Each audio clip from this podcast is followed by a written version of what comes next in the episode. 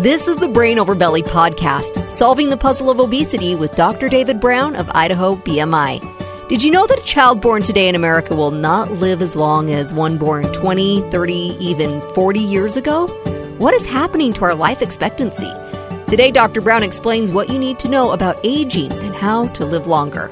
Here's your host, Rick Dunn. Dr. Brown, welcome back to the studio. So good to see you again today. Good to see you too, Rick. Uh, we're going to be discussing aging, the process of growing older. So, Dr. Brown, uh, we all age. It's obvious, uh, it's inevitable. So, why are we talking about aging today? Well, I think we're all interested in it. I am. Are you? Yeah, I am. Well, I'm starting to get a little older, and so Yeah? it's, yeah, it shows. Well, I think all of us are interested in it. And also, we have some worrisome trends in America, specifically in life expectancy. That life expectancy has declined over the last five years, and that's the first time in America. Um, back going back to World War II, which of course we can see the reason for that decline, but since then, this is the first time life expectancy in America has been declining. So this is before COVID. yeah. COVID is a factor, but this trend started before that. And I think we're seeing a tipping point um, in American health. And I think it's a very big deal, and not enough people are talking about this. So to me, that's a little shocking because you think of all the technology that we have, and doctors are learning more, and everybody's we're just improving with everything, right? Are we? Yeah. Well, that's the question. Well- why? Why? Why is this happening? Well, I think the introduction of antibiotics was a wonder. It was a wonderful thing and helped to prolong life. Uh, the Industrial Revolution did a lot of things, and there's a lot of factors that has have contributed to life expectancy increasing. Um, and we've, I think, modern medicine has helped to extend life with people who have heart disease and different conditions. Right. I would say, though, that we're doing a very poor job at prevention, um, and I think we're seeing that in this uh, these trends in life expectancy. In other words, if you look at the obesity rate, Mm-hmm. uh, you know, forty three percent over forty three percent of Americans are obese, sixteen percent are diabetic. I didn't realize that number was that high. Yeah. Forty-three percent of Americans are in the obese category. Yeah, sixty seven percent are overweight or obese. Wow. So yeah, it's it's a glaring reality for us, and I think diseases like that are becoming more and more common, and that is primarily why we're seeing a decline in life expectancy. So that number, as far as obesity numbers, that has continued to uh, go up Yes. over the past how many years? I mean, going way back to It's like twenty years industrial ago. we- revolution, Okay. but it really started ticking up in the late 70s, early 80s. It, it accelerated, and so you talk about a pandemic. You know, 43% of Americans. Um, it's really sort of skyrocketed in the last 40 years, and the trend is consistent. It's it is continuing every year. We get the report, and it's a percentage higher or so. And the reason that's happening is uh, diet, food, uh, exercise, or, or All the above. All of the above. Foods, uh, of course. I would say if I had to choose one thing, it's food. It's our food supply. So, yeah, uh, I believe that metabolic disease, metabolic health, is the primary reason for a decline in life expectancy. What are bad foods doing to us that, I mean, specifically just to get to the point, we're living shorter lives now. So the people that are born right now are not going to live as long as people that were born 20 years ago, 30 years ago. Is that accurate? Precisely. Yes. Right. Statistically speaking, someone born today is going to live fewer years than someone born in 1994. So, say. what are the bad foods doing to our body? Why is this Well, happening? I would back up, and it's not just food. You know, if you look at what is aging, mm-hmm. Um, why do we age? And I think there are two pillars to that, two main drivers of the aging process.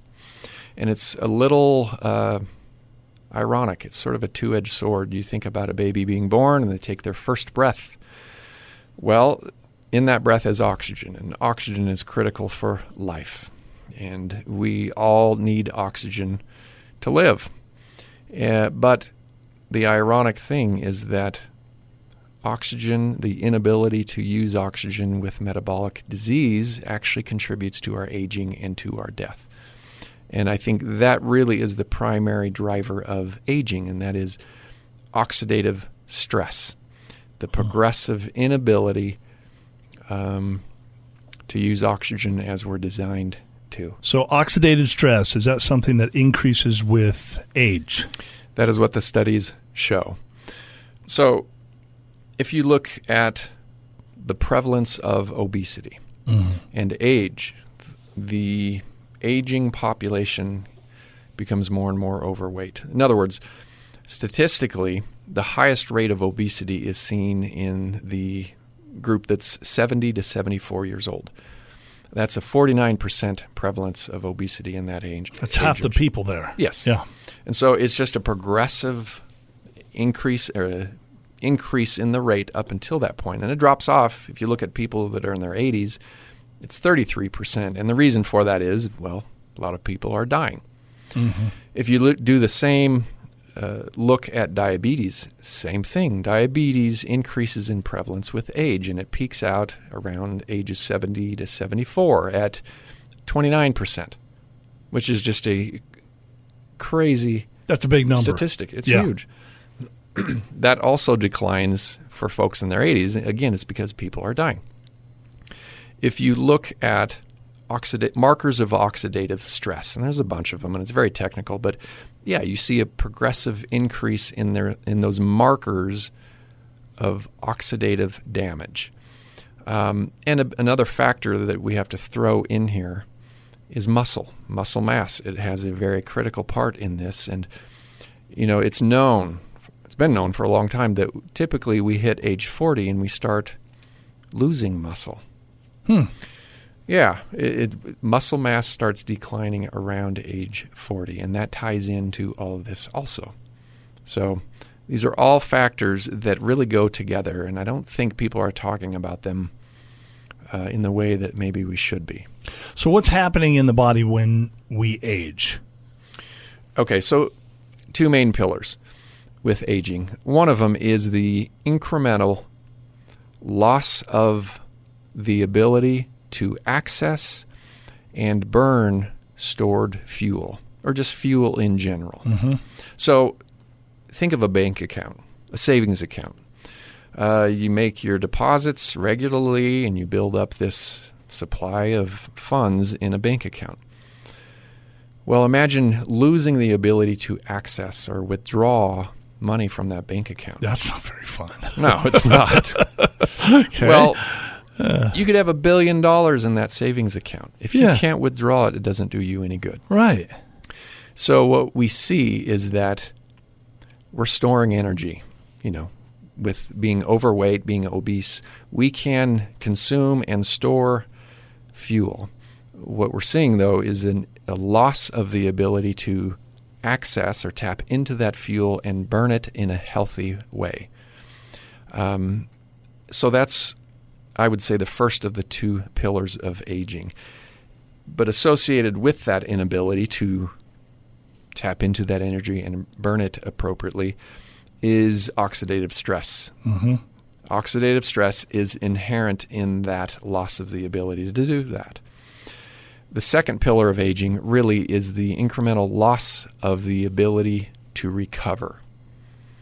And that happens around 40 is what you're well, saying? Or is again, that just the muscle part We say that because you know that's it's a that's a generalized statement. Sure. It's just a progressive thing. Yeah.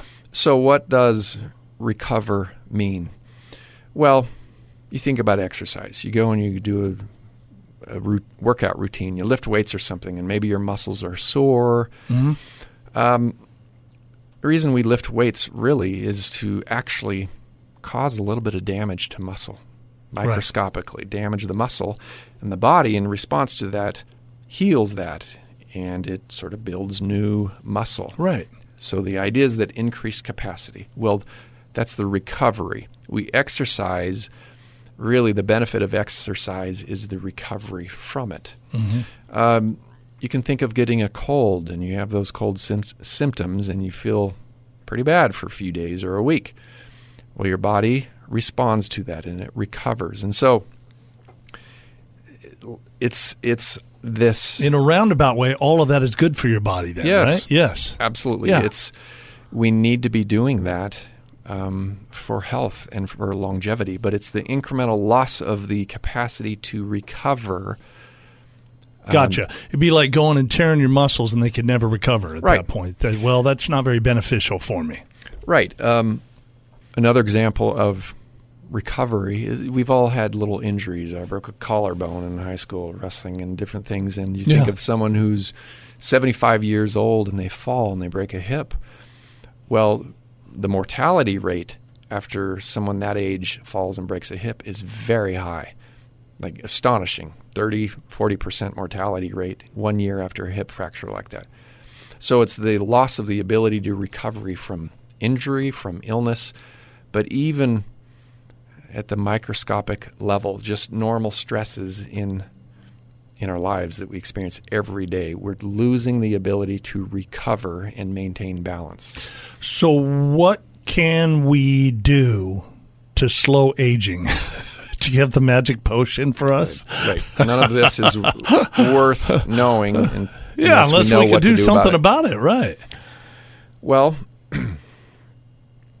thought a lot about this. Okay. Um, I would say one place to start. You know, we know about exercise, Yes. and you and I have talked about fasting, Yes. uh, sleep, Right. and food. And water. Yes, you always remember the water. I do That's always good. remember the water. I don't know why. Okay, so why do we exercise?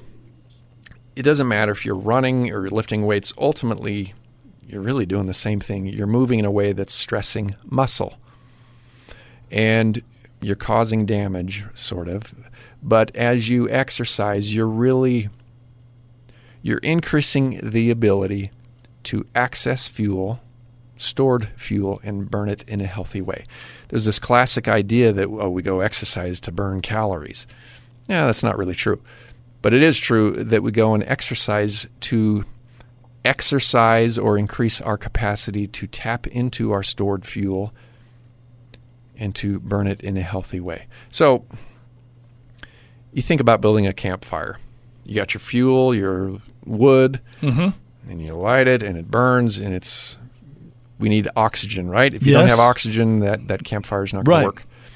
Um, and so we're sort of doing that when we exercise. We are just tapping into stored fuel, whether it's glycogen, you know, glucose, or if it's fat. We are activating those pathways or systems in our bodies that deliver stored fuel to where it's needed and then to burn it in a healthy way. So, bottom line, we our our bodies we need to break down our bodies and then they need to rebuild, right? Yes. Yeah, that's, a very good way to say it. yeah. So, exercising, and I do weightlifting, I think that's a good thing. Mm-hmm. I think it's the best, probably, but everybody's different. But yeah, part of exercising is building that capacity to burn fuel, to access it and burn it. And people, a lot of people have asked me recently, so they were they've been shocked that I exercise fasted. Um, and I think it's a very good thing to exercise without eating beforehand because if we're if we go and we exercise and we're only going to say burn the fuel that we just ate, we're not building the capacity of the body to tap into the stored fuel. Gotcha. Make sense? Yeah, it does. And I think that's really important to build our capacity to do that. And we've talked about that a little bit when we uh, focused on fasting. Um, and you have you have lots of different thoughts on fasting, how to fast properly, intermittent fasting. Yeah. Yeah. Some some type of fasting. And it's the same idea there that uh, fasting fasting slows the aging process. That's a big statement. But it, why does it do that? Fundamentally, it's it's doing the same thing as exercise. If you're not putting fuel into your body, your body has to access stored fuel. So it breaks things down and then it's going to rebuild. Right, you're you're increasing the capacity to pull fuel from where you've stored it into the tissues that need it and to burn it in a healthy way. So in a large way, in a big way, exercise and fasting are really doing the same thing. Okay, that's interesting. Something else, uh, back to muscle and the loss of muscle as we age. Why is that? Um, I don't think anybody has any great answers, but here's what I think. You know, we, we look at that curve of the incidence of diabetes. It goes up with age. Well, really, it's insulin resistance.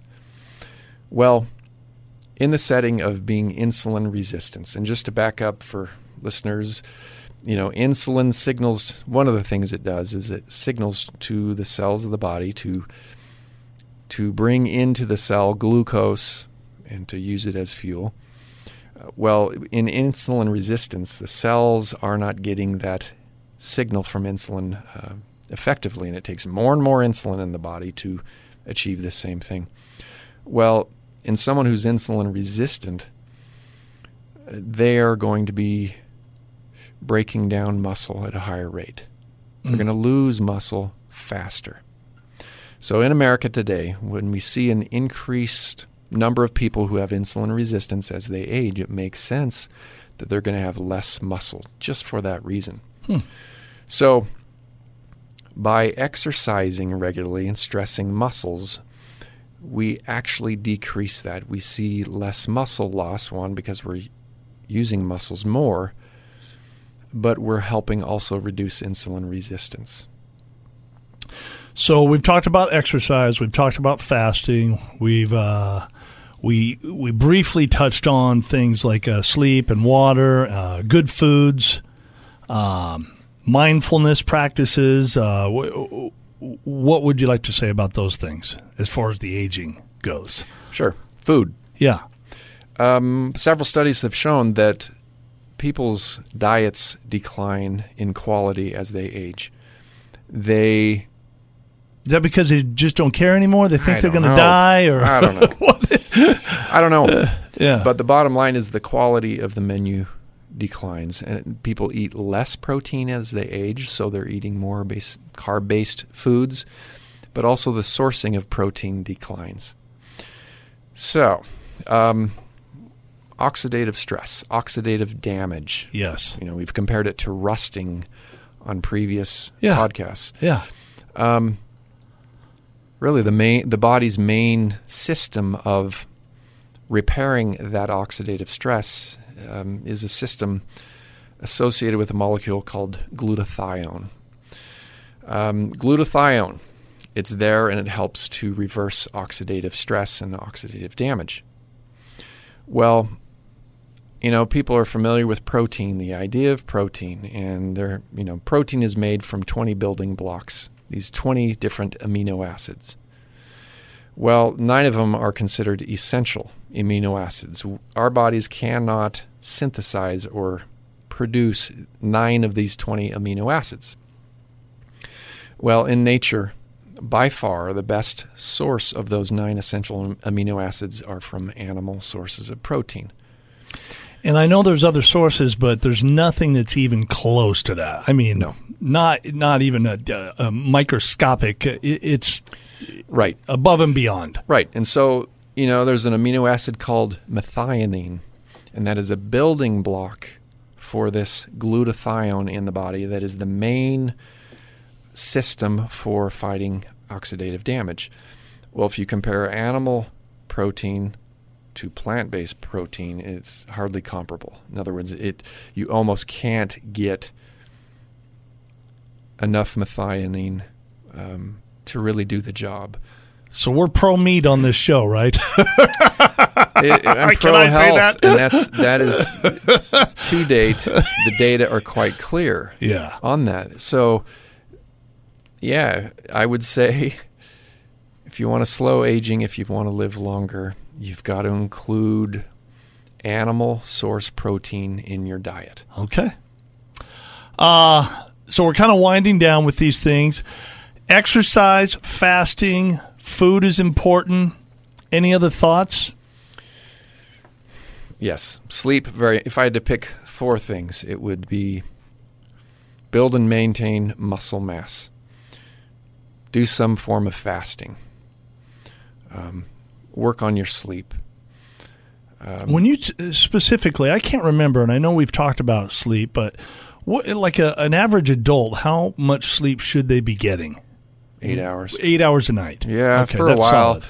The belief was, well, everybody's different. Maybe five to eight, and yeah, five think, doesn't seem like enough. Yeah, it's yeah. not for me, and I think the research has shown most recently, no, it's pretty much eight eight hours. Okay. for just about everybody. So, um, quality of sleep and its consistency, sleeping, going to bed at the same time, and there's a lot of different things. And we've talked about it, but sleep is so important. And again, it's a repair thing. Right. Um, it's a repair system. And actually, it, since you bring that up, people don't know this, but people are familiar with melatonin.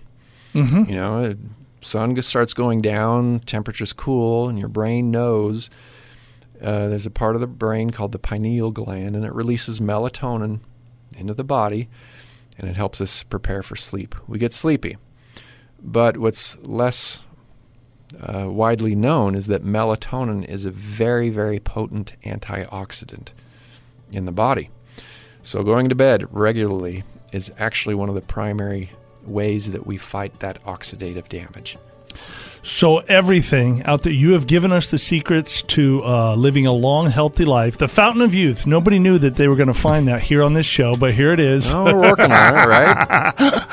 uh, anything else before we let you go today, Dr. Brown? Uh, we just have to be interested in our own longevity, our own health, use our minds, ask questions, and work on habits every day. Um, not be too judgmental of ourselves. The other thing for longevity, I would say, is find a creative outlet, find an activity that's interesting, that you enjoy, that doesn't involve food or a screen. Mm-hmm. just practice it. That's hard nowadays. Have fun in life. I know it. it is. But you can like go biking or hiking or bowling or right. something like that. Right. Yeah, Learn a skill, develop something. Yeah. Dr. Brown, as always, thank you so much for joining Thank you, Rick. Us. It's a joy.